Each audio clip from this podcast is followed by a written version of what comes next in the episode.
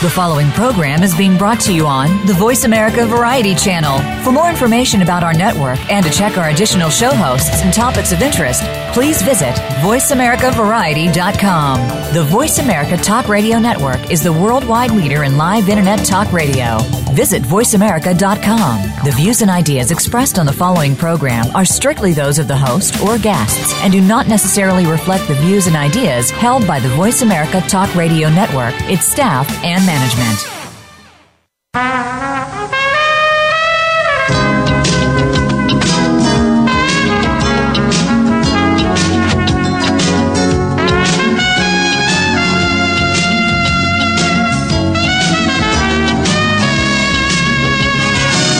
Welcome to PIs Declassified, an inside look at the world of private investigators. Your host is Francie Koehler, a noted private investigator. Francie and her guests take you behind the scenes and into the genuine, sometimes gritty business of investigation. You'll hear stories from the trenches with plenty of surprises. Here's your host, Francie Koehler. Welcome back to PIs Declassified. Well, the long anticipated World Investigators Conference in Montgomery, Texas is all over but the shouting. But a big shout out to the organizers from both the Texas Association of Licensed Investigators and our sponsor, PI Magazine, for a great conference. My voice is going, it seems like. Uh, it was a great place for education and, and to catch up with old friends and make new ones. I just have to say it was very well done, guys. But along the same line today, I welcome Hal Humphreys, a licensed private investigator who has a passion for learning. He's the executive editor of an online PI rag called Pursuit Magazine and the director of education for PI Education, an online education platform for private investigators. He's also a certified fraud examiner and a certified real estate appraiser. He has all kinds of uh, acclamations about him. Good morning, Hal. Good morning, Francie. How are you? I'm great. Well, Hal, um, you took an unusual track to become a, a PI. Can you tell us about that? Oh boy. Um, well, I, you know, I um, I worked as a due diligence expert for uh, the first 23 years of my career, and I I'm still to this day a certified general real estate appraiser, um, and I helped uh, companies put together uh, fraud detection uh, measures and helped uh, companies that were buying large portfolios of property um, kind of get their head around what they were buying um, and the, the people they were buying it from, uh, from valuation of the actual assets to background investigation on the, the parties involved. Um, and about 10 years ago, I got just sick and tired of uh, what I call real estate based emergencies. Okay. Um, what does that What does that mean? Well, in, in that in that space, uh, a lot of times there are closing deadlines and um, you know, filing deadlines and things that have to be done, and there's money at stake, and people get really, really, really excited, and they want to stay up all night long working on a project. And I just didn't really see the point anymore with um, uh, burning the midnight oil to help what is at the end of the day is just a, a, a purchase of a piece of real estate. Um, mm-hmm. Mm-hmm. It was taking a toll, is what I'm saying. So I started looking around, uh, doing research for another place where I could use my skill set. And the only thing that fit the bill for me all the way across the board was uh, private investigations. So I, I uh, took the test in Tennessee to become a private investigator, took the test to become an agency owner, and hung out my shingle and have never looked back at that world of real estate based emergencies. Interesting. Now, when you say you were uh, you were a specialist in due diligence, what what does that actually mean? Um, due diligence. So due diligence is uh, the the normal amount of uh, investigation that any reasonable person would do into a, uh, a situation or a person. So if you're looking at buying, if company A is looking at buying a portfolio of apartment complexes, say, you know, 50 apartment complexes in the southeast United States, they would hire the company that I worked for to come in and put together a package for them that would look at the actual real estate, see if it is in fact what they say it is, uh, analyze all of the numbers, see if the expenses and the income are what they say they are, uh, track those back for years. And then if there are, if, if company A is acquiring company B, including um, some of the uh, C-suite executives, we would actually go and do research on them to find out if they were who they said they were. Those, those kinds of things. So due diligence is basically, in, in that context, would be verifying what someone has said and verifying that they are who they are, that the asset is what it is. Okay. Okay. Good. All right. Now, and and you uh, really found out that private investigation was your niche because you did some work for a friend of yours who was an attorney. so I had an attorney friend that um, had he was working on a divorce case, and the husband in the divorce had filed for bankruptcy and uh, basically told the wife in the in the mediation process that he, he had no more money and could not possibly agree to the terms of their proposed settlement. Uh, the lawyer knew that he had had a bunch of assets, you know, not terribly long before that. So what we ended up doing is I tracked back. I think it was some something like sixty properties, thirty to sixty properties that this guy had owned across the state of Tennessee and saw where he had divested himself of those properties over about a three month time frame that was a couple of months before he filed for, for bankruptcy. Mm-hmm. Um, they all on paper looked legitimate. There were two, you know, um, entities and people that were theoretically not related to him. Uh, but when I got all of the paper back to the office and started going through it, I noticed that every piece of paper in the entire you know bundle of research that we'd done, everything that had been notarized had been notarized by the same notary public. So oh, really? we subpoenaed her and got her into the uh, into the um, into a deposition, and she she tied the whole thing together for us. How he he was related to everyone that he'd transferred a piece of property to in some way or another. Um, and didn't he also have some businesses that nobody knew existed? Yes, yes, and she quite honestly that one notary public, once she was in the deposition and under oath, uh, she gave us everything that we needed to, to piece all that together. Um, and it was, it was, it was pretty fa- fantastic. And, you know, I was hired uh, on that job basically as um, a real estate and research expert. And the attorney said when we got done, he said, "Man, I'd love to have you testify as a as a, a private investigator. You ought to you ought to look into that." And that's really what started me down the path of, of thinking about doing something other than the uh, the, the real estate based due diligence work. And I think, if I remember correctly, you started that very day. I did. I went back home and started looking looking up what it would take to get a PI license, and um, you know, as you know, and, and I'm not sure what what the regulations are like in your state, but a lot of states to become a private investigator is is frighteningly uh, not difficult. Well, it is in our state. okay. In uh, California, you have to either be former law enforcement working as an mm-hmm. investigator, mm-hmm. or you have to work 6,000 hours or three years full time under a uh, qualified manager, private investigator, in order to even qualify to sit for your exam. That's fantastic. Tennessee has, has improved their rules on PIs. Um, They've uh, they've got a testing process. I think they may even have an apprentice process. It's been like I said, it's been about ten years since I I, I got that process started and finished. But um, I, I know mm-hmm. that they've done a good job of trying to to make the process a little bit more onerous on the the person wanting to become a private investigator.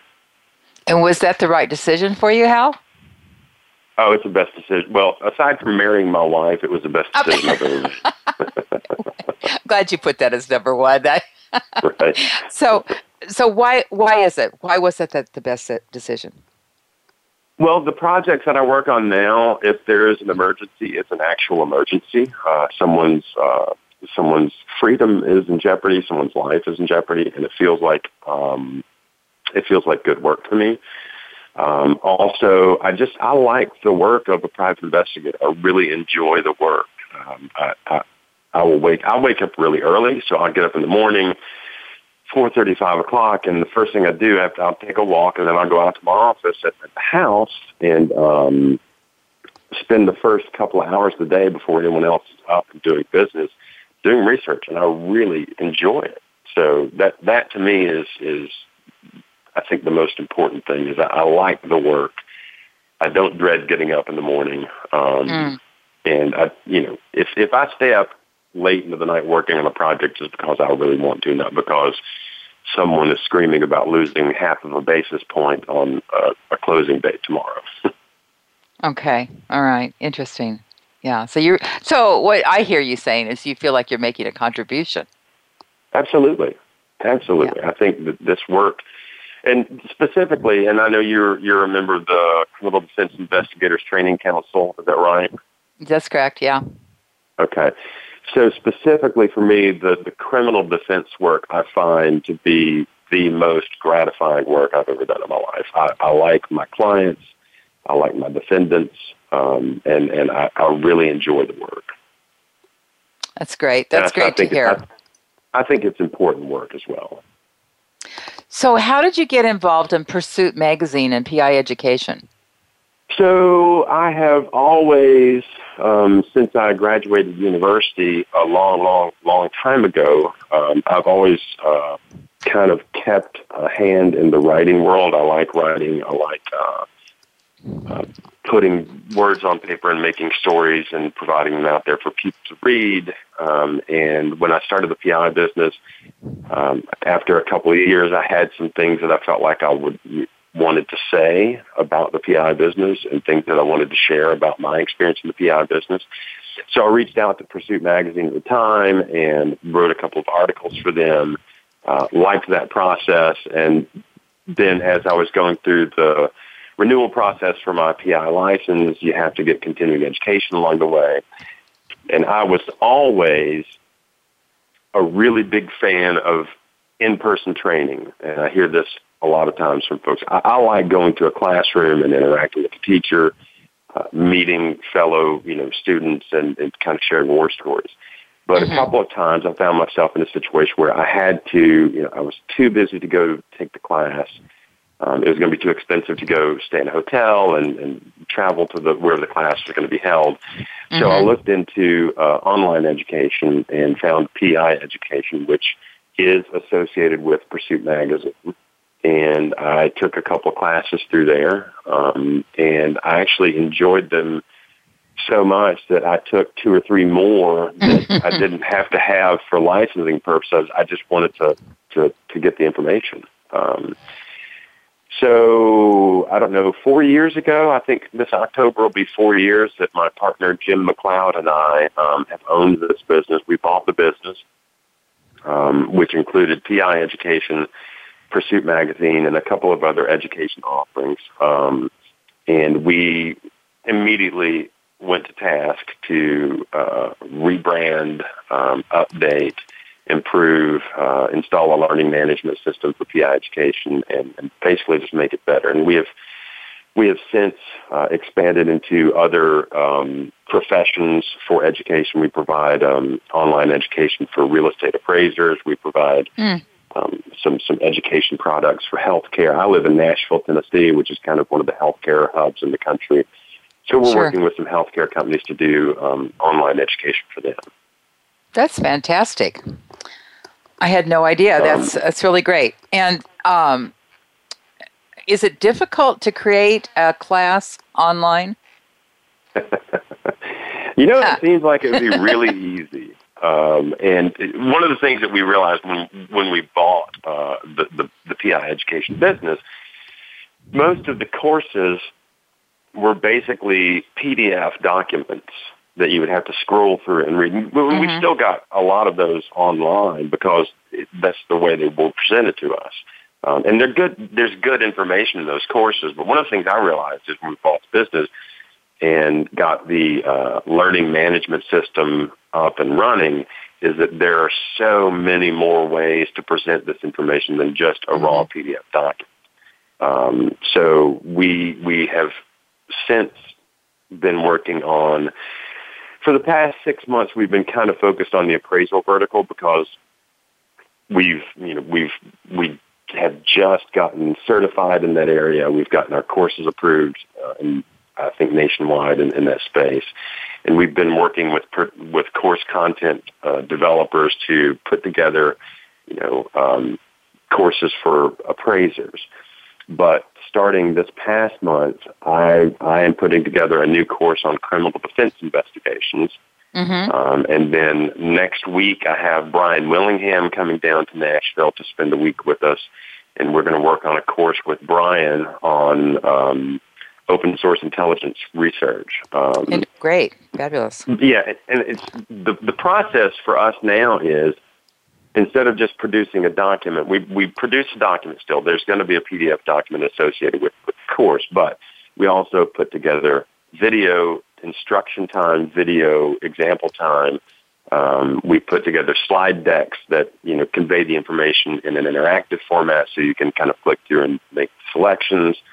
Um, and then at the end of each chapter, there will be a, a, brief assessment to make sure that the learner has, you know, kind of gotten the, the, the broad brush concepts of that chapter.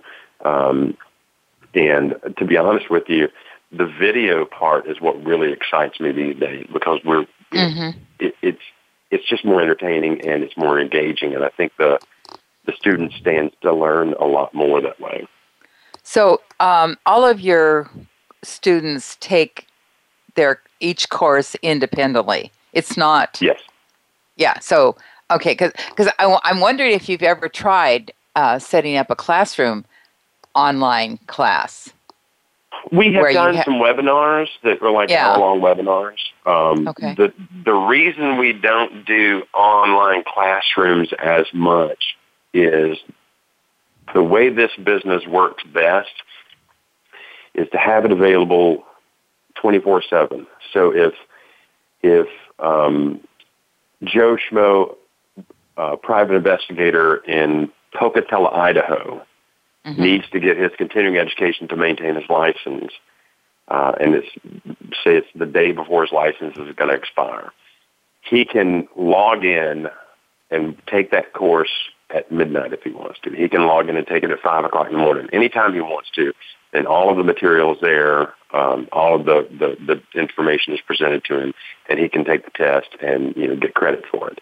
We do have um, the we've got a support line with all of our courses and the ability for the student to send messages straight from the learning management system to the instructor. So we can do a, a more detailed interaction that way if, if a student wants that. But I'll be honest with you, we've had that function available for two and a half years now, and we've never had a student want to ask the, instructor a question. Um, I think they they enjoy going in, you know, getting the information, taking the test, getting through it, and you know, getting their license renewed.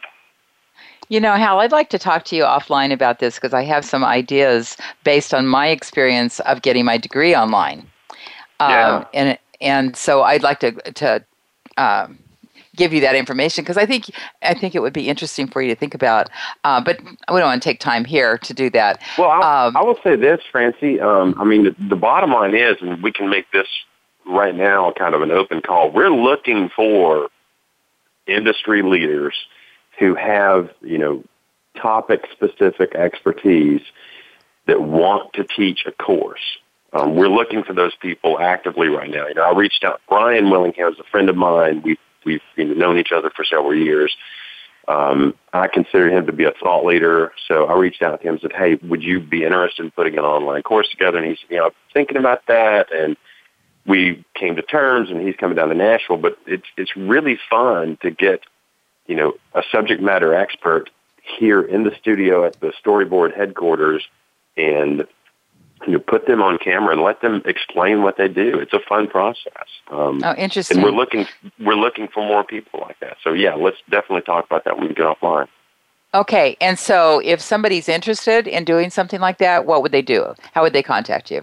The easiest thing would be to contact me via email. My email is hal h a l at storyboard e m p. That's storyboard one word, and then e m p echo Mike papa.com. Okay, and and then you have a website as well.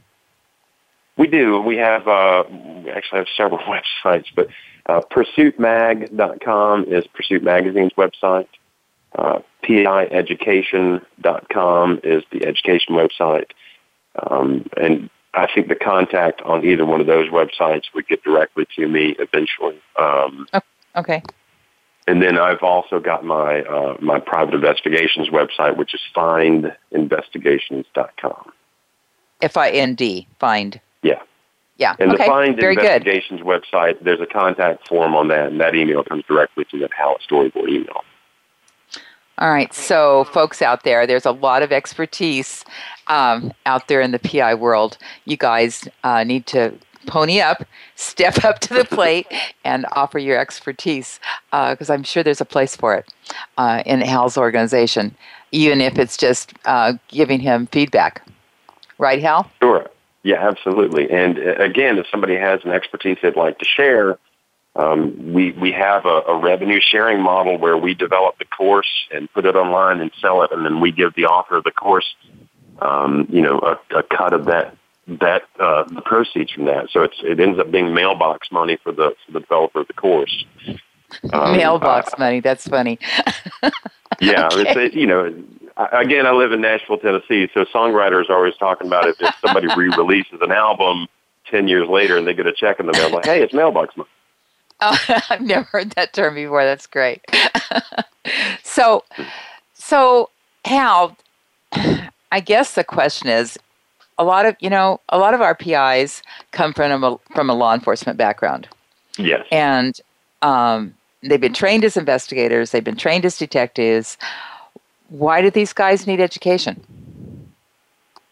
Wow. Um, you know that there's so many reasons that these guys and anyone else who is in this profession should maintain their education. That if we could talk for several hours about that, I think um, specifically the retired police officers. I think um, so. This is anecdotal, and it's it's not, I think, um, indicative of the whole, uh, but I think it is indicative of a small subset of the retired police officers that are private investigators. And I'm probably going to get in trouble for saying this, but um, you know, I I've met several retired law enforcement investigators um, that I like. I enjoy them. They're good guys, um, and they are excellent investigators. I've met some investigators um, here in my hometown who are retired law enforcement that have said things to me in person at a professional meeting along the lines of, well, you know, they're all guilty, so I don't know why you'd spend too much time working on the case. Build the limit and move on to the next one. Um, and I think you know that there's there's a um, there's a prosecutorial mindset if you're coming out of law enforcement that can be detrimental to performing you know, really good, independent, you know, no allegiance to parties but allegiance to facts investigation for a defense team. Um, my my friend Mark Gillespie out in Texas is former law mm-hmm. enforcement. Mm-hmm. He is passionate about defending his clients, right? Um, and he's he's a fantastic example of you know, how to be a passionate, good criminal defense investigator because he's passionate about defending his clients. Um, he approaches it from the attitude of, you know, they have a constitutional right to a good defense, number one. Mm-hmm. Number two, constitutionally speaking, in theory, um, they're not a criminal yet. they are innocent until proven guilty, right? Is that correct? That's so that's when, supposed to be the way we think. Unfortunately, the general public does not think that way. Right, exactly. So when I get a question, how do you how do you sleep at night defending criminals? I'm like, well, they're not a criminal yet. I mean, they haven't been found guilty. So I'm not defending a criminal. Number one, and number two, um, if you found yourself in this situation, wouldn't you want someone like me fighting on your behalf? Well, and and what you just said, it, we have a constitutional right. Every person has a constitutional right to be represented by counsel, to confront their accusers, all the things that are in the Sixth Amendment. And sure. I think we forget that as a country. Oh, I think we do. That's definitely. Um, you know, when when you and I started this conversation about uh, having this this interview, you know, we we talked about the criminal defense side of things, which I'm particularly passionate about. But you know, I'm mm-hmm. working on a new course for PI education, and this is the first time this has been said publicly. So your listeners get to hear about it first. Um, okay. We're working on a, a new course for PI education that is going to be um, a criminal defense investigations course. Uh, in the process of putting that course together, I've you know I've taken from my own experience. I've talked to several investigators that I respect around the country that do this kind of work and gotten you know input from them. But one of the things we did is my wife Kim and I, and Kim Green uh, is the exec is the editor of Pursuit magazine. She's also my wife. Um, we went to Austin, Texas, to interview Martin Gillespie. Um, we interviewed a lady by the name of Pam Colloff, who is a writer for Texas Monthly magazine. Uh-huh. She writes about criminal justice issues. And we interviewed, and a, a real quick note on Pam Colloff. She's quite possibly one of the best journalists in the country. She's an excellent writer and an excellent researcher. And she works for Texas Monthly magazine, which is one of the best state magazines in the country, if not mm. the best state magazine in the country. But she wrote the story about Michael Morton. Um, and if you're not familiar with Michael Morton, he was a, a middle class white man living in Williamson County, Texas, whose wife was murdered while he was at work one morning. Okay. When he came home, he's immediately faced with the fact that his wife has been killed, viciously killed. Uh, a week later, he is implicated in the murder by the district attorney and the detective working the case. He ends up getting convicted of murdering his wife and mm-hmm. spent 20 some odd years in prison for murdering his wife. During that time frame, his family, his son, he, they obviously he's been convicted of this crime. Oh my gosh, can't believe my dad did this. Turns out once they and the district attorney held a piece of evidence and wouldn't let it be tested for DNA, said it wasn't germane to the case they got that piece of evidence finally tested for DNA, and uh, Michael Morton was released on actual e- innocence. Actual um, innocence. Actual innocence. Like he, he was let out of prison mm-hmm. within two or three days of testing that DNA. Um, Pam Colloff wrote that story, which is the reason we wanted to talk to her because she's she's passionate about getting stories like that out to the public. Um, and then the the other part of our project was we talked with uh, Christopher Scott and Johnnie Lindsey. Christopher spent 13 years in prison for a murder that he did not commit. He was released on actual innocence. Johnnie Lindsey spent 26 years mm-hmm. in prison for a rape that he did not commit. Was released on actual innocence based on DNA evidence. Um, so we interviewed both of those guys. And in the process of talking to them, we realized, oh my gosh, we've got ourselves a, a short documentary uh, in the process. So mm. We ended up talking to, um, getting the opportunity to interview uh, Dean Strang and Jerry Buting, the two lawyers that represented Steven Avery from the Making a Murderer documentary mm-hmm. series on Netflix. Mm-hmm. Um, and all of this information is going into the introductory chapter of the criminal defense course because I think it paints a really good picture for why this work matters so much. That is really exciting, Hal. We need to take a really quick break, though, and I want, we want to talk about this more. We'll be right back. Stay tuned.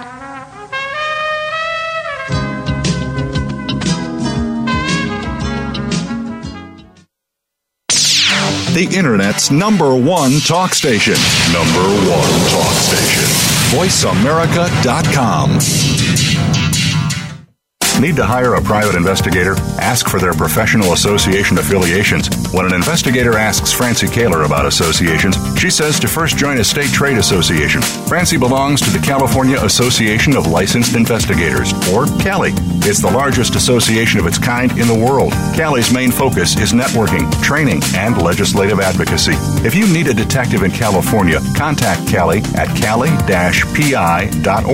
or call 1 800 350-CALI. For a national association, Francie's Choice is the National Council of Investigation and Security Services, or NCISS. For over 35 years, the Council's primary mission has been to represent its members before the United States Congress and governmental agencies. Find the Council at nciss.org or call 1 800 445 8408. NCISS and Cali are great places to look for a qualified private investigator. Tell them you heard it from Francie on PIs Declassified. Ask the experts. Call toll free right now 1 866 472 5787 and ask our All Star team to answer your question. That's 1 866 472 5787. Thank you for calling. VoiceAmerica.com.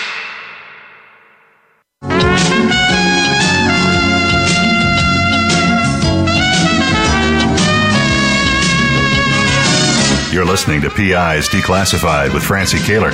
You can call into the program. We'll take questions and comments at 1 866 472 5788. That's 1 866 472 5788. You can also email your question to Francie. Send it to F R A N C I E at PIsDeclassified.com. Now, here's Francie Koehler. Well, how you uh, just talking about your new criminal defense program, and I and it sounds really exciting. It sounds like you're putting together uh, an interesting program that people uh, will be really excited to access.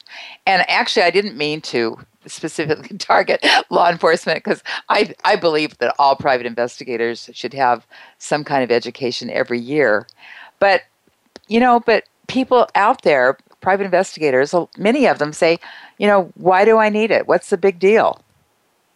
Yeah, I've heard that a number of times. You know, I do what I do. I don't need to.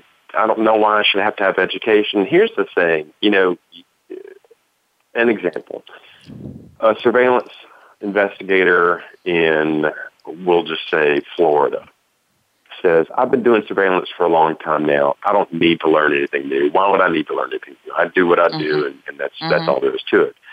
Um, one of the things they decide to do is to put a tracking device on someone's car. Mm-hmm. And they've decided, you know, hey, I'm not putting this car, this thing on the car. I'm renting it to my client. And they're putting it on the car, and they kind of work their way through this legal minefield um, to do this, right? Right. Well, let's just say Tennessee. A private investigator in Tennessee does that, which is my home state they do that business, and they've talked themselves into believing this is totally legal. Um, then somebody, the person driving the car, finds a tracking device. They file charges. The guy says, "I didn't put it on there." At least it's the person, and he ends up being found guilty of a misdemeanor charge of mm-hmm. uh, I don't know what what it's called. It's using a, tra- a GPS tracking device on a car, and you know, if you don't stay up on you know, current laws and current technology and what's available, you're going to find yourself in trouble possibly. And I'd like to help as many people as possible avoid that. Um, you know, I totally, is, I totally agree with you, Hal. The law, I mean, it's um, just amazing how many laws change, and they change every year, and they yeah. change state by state, and they change in Washington D.C. And if, and if we're not up on them, if if you're not taking education, how do you ever find out about these law changes? Sure, sure. Um, and then the other thing is, you know, technology changes. We've got drones out there now, and you know, I had an investigator the other day offer to fly a drone to get surveillance video for him. Like, do you have the FAA unmanned aerial vehicle certificate? Right. He's like, well, I don't need that. Well, yeah, you do for commercial purposes. So um, but you know, there's all kinds of new technology. People need to learn how to use that stuff. Um, taking a course on how to use new technology may cost you $130 out of pocket, but it can save you 30 or 40 hours of your time in learning curve um, mm-hmm. instead of, you know, actually learning how to use the thing instead of going out and playing with it and, you know, learning on your own can can be a good good thing to do. Um, you know, I'm just a big fan of education in general. I think that you know there. I don't have the numbers in front of me, but you know, I think 17 or 18 states that have licensing require education and allow it to be done online, and we're we're certified in all of those states, and we get really good feedback from our students. They like the education, um, so you know, I think it's not just a good thing. I think it's imperative for investigators, and like you said, not just law enforcement. Um, anyone who is a private investigator should avail themselves of the opportunities to learn new stuff. I mean, why wouldn't you? Uh, you know, I agree, and and uh, we had a big sale in California. Anybody in California probably knows about it, where uh, you know we did have a, a continuing education bill that uh, went through the legislature, and and we had a lot of uh, private investigators that opposed it, and it ended up dying because of that. And I I still think it's a sad thing because you know you can you can really be a private investigator. In fact, to the general public who are listening to this show, one of the things you ought to ask a private investigator that you're hiring, whether you're an attorney or a private individual hiring a private investigator, is what kind of continuing ed- education do they have and what's their specific specialty? Because it makes yeah. a difference. I mean, I, Absolutely. I'm pretty sure how you have hundreds of hours of continuing education as, you know, any of the really good and private investigators that I know do. Well, the, the problem I run into is I have, I, I may have close to $100 of continuing education on that annual basis. Um, mm-hmm. I'm a certified fraud examiner. They require 24 hours or 22 hours of CE on an annual basis, and it has to be taken from them. Um, I have another professional license that requires 20 something hours of continuing education on an uh, every other year basis. Um, I take a lot of education, and I right. don't begrudge it. I mean, I, you know, traveling to a conference and sitting through a seminar can be it can be whatever you want it to be. It can be terribly boresome and, and you know, mind-numbingly, you know, whatever, or it can be really mm-hmm. fun. Um, you get to meet your your peers. You get to spend time with you know the people that do the same work you do. You get to talk about cases. You get to talk about you know what's going on in the industry you get to bitch and moan about you know people you don't like and the regulations you don't like. Um, right. You know, there's there's always a lot of that that goes on at, at PI conferences and quite honestly any other kind of industry conference. Um, mm-hmm. But I think it's important to do those things. Uh, and and you know, as far as online education goes, the thing I like about online education is I can I can study the material at my own pace. Mm-hmm. I can go back and review stuff that I didn't quite understand the first time. I can go back to that material time and time again over the course of a year or two years or three years if I want to refresh my memory on something. Um, that's the thing I like about the online uh, part of education. And Going do your classes, in, at the end of the class, do they have to take an exam to pass? They do. Mm-hmm. And that's that's a requirement from the states that, that, that allow online education. They have to have a test to make sure they've actually been through the class um, to submit for grading that then lets them get a certificate to turn into their state. Okay, all right, that sounds great. Well, and and you know, um, back to law enforcement, I, I the thing that I am always concerned about law enforcement is the folks that work in law enforcement operate by different rules than the private sector. Typically, there's so many things that are different that if you come out of law enforcement and you get your license, which you can do, you know, and at least in California, you don't need to have any other training if you've been in law enforcement and done investigations. So you can apply and take your test and you can become a PI, you can hang out your shingle and not do another thing. But what happens is many of the concepts and rules are different. For example, in California, a law, law enforcement can tape record, surreptitiously tape record anybody and everybody.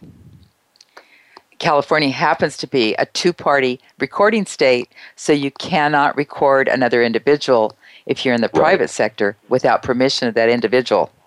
So it's hugely different in that respect. And there are many things like that. So, you know, those are the kinds of things to be aware of. And, and where do you get that unless you have some kind of continuing education? Right, right. And, you know, let's just continue to pick on the LEO ground.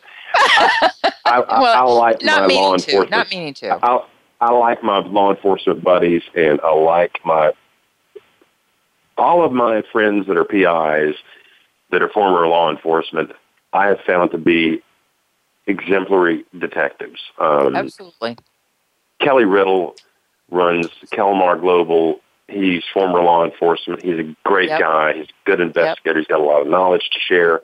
Um, by the way, Kelly is working with PI Education now to deliver online education for some of his courses, and we're excited about that.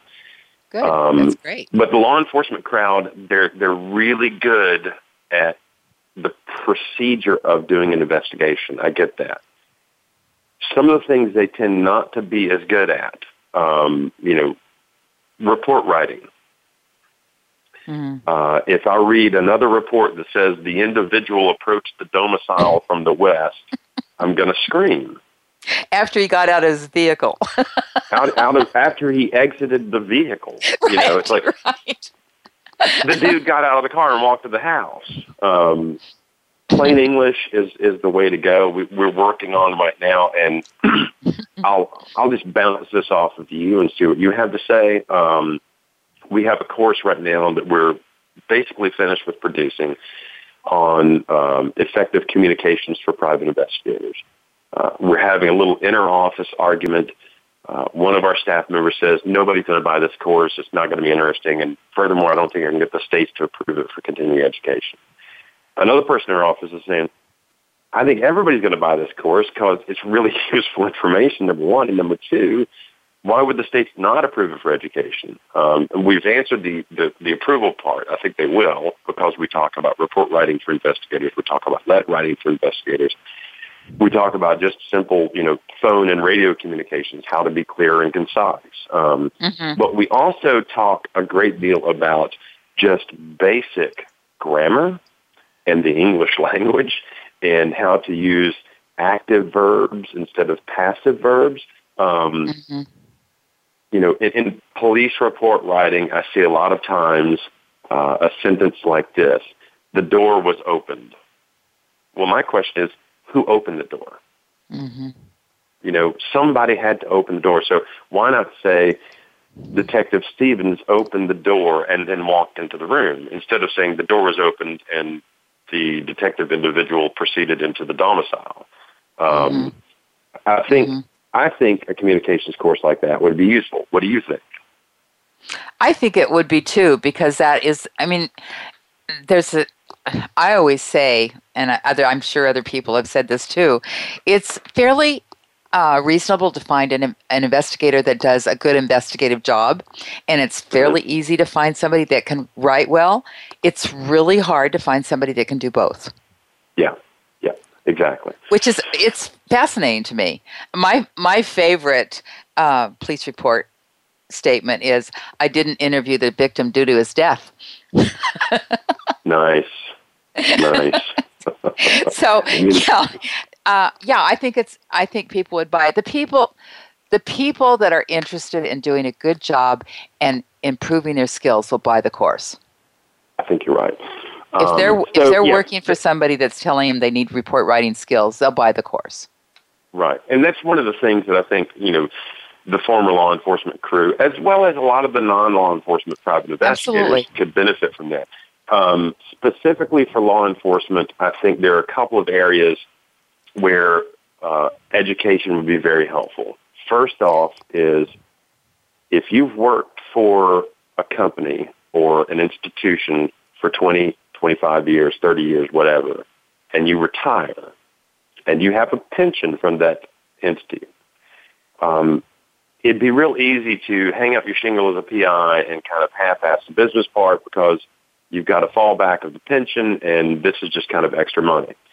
Mm-hmm. But if right. you approached it from the attitude of, I'm going to run this like a business, and you did some education on basic how to run a business, um, I think it would be hugely helpful for, for those guys coming out of either the corporate or the uh, institutional investigative roles to, you know, get some insight on how to actually run a business. Um, another area that I think they, a lot of those guys could could benefit from is just basic marketing. Um, Right. I'm telling you, I, I see things marketing wise that shock me from private investigators. And this isn't Really? just law enforcement. This is this is you know private investigators in general. Um, their websites look like they were designed in 1989. They're Yeah. they've they've got they'll have like a flag flopping GIF on the screen or an eagle screaming GIF on the screen. Just visually, the websites are not that good, and then the the actual content of the website, misspellings, bad grammar, you know, different stuff like that, and just a little bit of effort on that kind of stuff makes a huge difference. Um, Mhm. So I think marketing is, is is an area where a lot of those the private investigators could could benefit from taking some taking some basic courses on you know Well, how you're to talking about business. yeah, you're talking about professionalism. That's really yeah, what you're talking about. professionalism. Exactly, exactly. Yeah. Um, I have, you know, for the past three years, I've been doing kind of the, the, the speaking circuit with some of the PI conferences. Um, I'm taking a little bit of time off just because I haven't been here in Nashville enough. But, um, you know, every time I get in front of a group of investigators, I take a five minute break to go over just basic professionalism, like dress like a professional. Um, if I'm going to a client's office, I'm not going to go there and cut off jeans and a t-shirt. hmm I'm going to wear a sports coat. I may wear blue jeans, but I'm going to wear a sports coat, and I'm going to look like a professional. Um, I attended uh, a, an association of professional investigators meeting one time that was hosted in a Shoney's restaurant, and the president of the organization was wearing cut-off um, uh, jogging pants and a ragged T-shirt that did not even begin to hide his gut. And this is the president of the professional organization dressed like Yeah. that. And I'm like, that's not, that's not, I don't feel like I'm with professionals right now. Right. Right. You know what I'm no, saying? it's So- it's very true. It's very true. And all of that, And all of that is marketing. You know what I'm saying? The way you Yeah. present yourself to the public, um, the, what your business card looks like. Is it nice and clean and you know well laid out, or is it junky and have too much information on it? You know, all that stuff is marketing. At the end of the day, it's how you sell your service to people. and do you and you have a class like that? I don't know if PI education has. I, I know we have a marketing service that, that we work with, um, PImarketing.com. Uh, Ruben Roel runs that business, and he is part of the, the Pursuit Institute and PI education crew. Um, and I think we may have some marketing courses, but I'm not sure. Yeah, well, and you know, uh, Jimmy Mesis a PI magazine. Of course, I have to mention him because he's my sponsor. Uh, but Yeah. seriously, Jimmy uh, provides uh, marketing, uh, usually an all-day marketing seminar uh, for people that are interested. If uh, they want to get involved in that, they can contact pimagazine.com. Uh, I know that Jimmy has some offerings like that as well.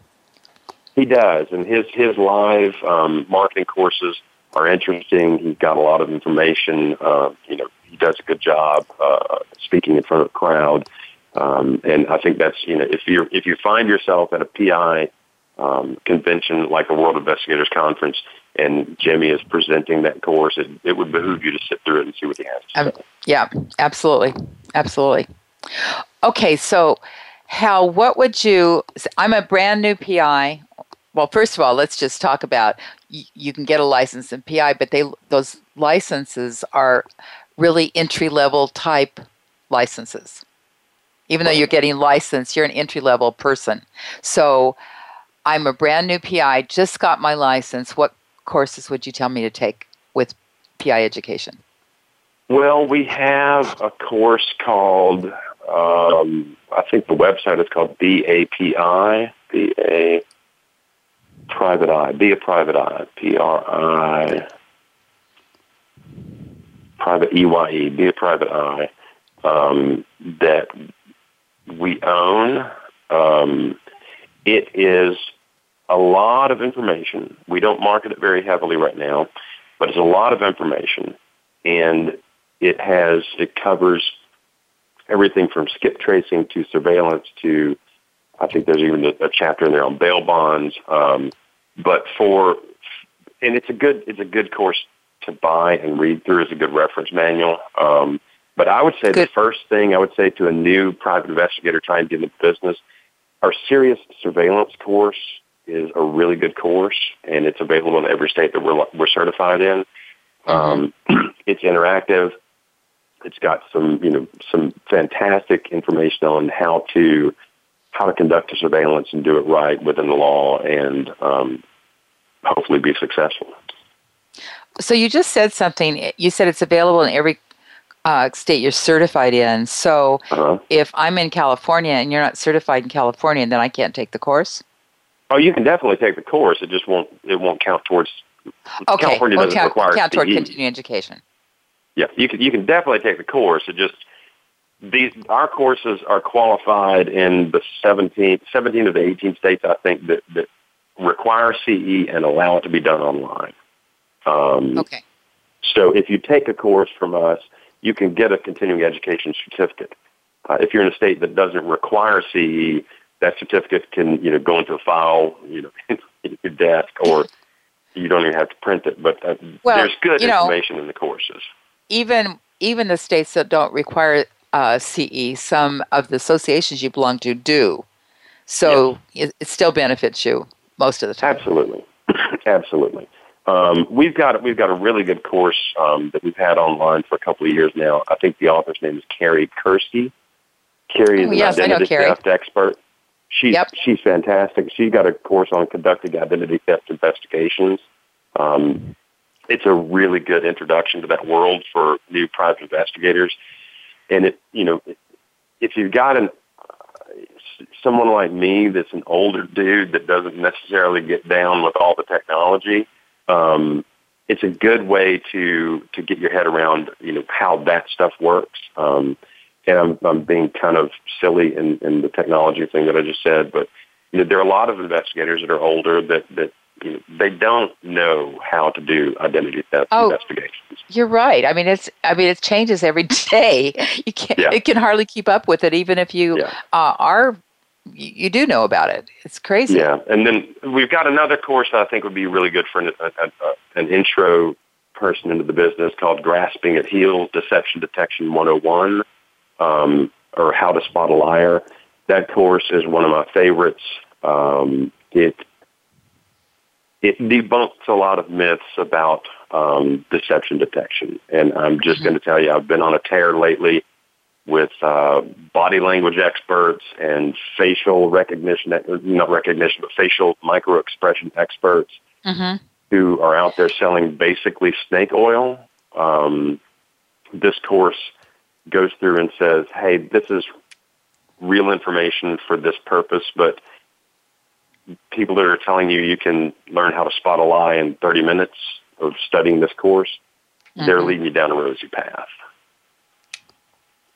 Okay. And what are your parameters to determine um, whether that's a, a, rosy path or not? Well, I, I, I, my advice to any investigator who wants to know the facts is to go investigate the facts. Know as many facts as you possibly can. And the only way I'm aware of that you can 100% be sure that someone is telling you something that is contrary to fact, or you might even call it lie, um, maybe not. But if somebody's telling you something contrary to fact, is to know the facts. The only way you can tell someone is telling you something contrary to the facts is to know the facts. Um, mm-hmm. Now, if someone tells you something contrary to the facts, they may not be lying. They might remember the thing differently. They might have, you know, their their memory may have changed over the years. Um, I give an example a lot of times of uh, I'm, I'm with a lawyer and a defendant. We're sitting in his backyard, and a snake falls down between us, among us. Mm-hmm. The three of us jump up like little boys and run in the house screaming. And the defendant's mom says, "What happened?" We said, "A snake fell down." She says, "What kind of snake?" And I said, "I don't know, but it was big and it was green." And the lawyer says, "No, no, it wasn't green. It was black." And mm-hmm. the defendant says, "It wasn't black. It was tan." Mm-hmm. The fact is, a snake fell down. Right. We all saw so, a different color. So, are you saying that that uh, behavioral analysis and body language isn't important? Oh no, no. I think it's highly important and highly useful, but I don't think it is a. Um, if it worked as a deception detection um,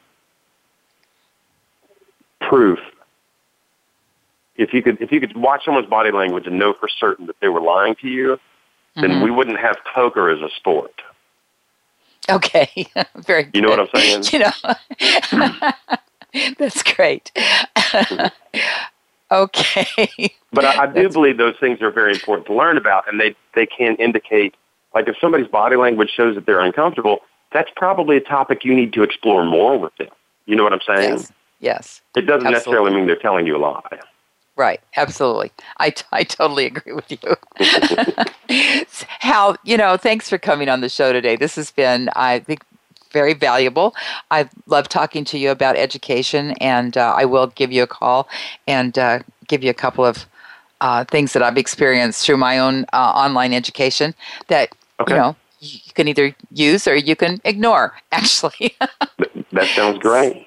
All right. So, uh, but thanks for sharing your expertise and your observations. Folks, if you're interested in advertising on PI's Declassified, you can contact my wonderful executive producer, Sandra Rogers, at san- Sandra dot S-A-N-D-R-A dot Rogers, R-O-G-E-R-S, at voiceamerica.com.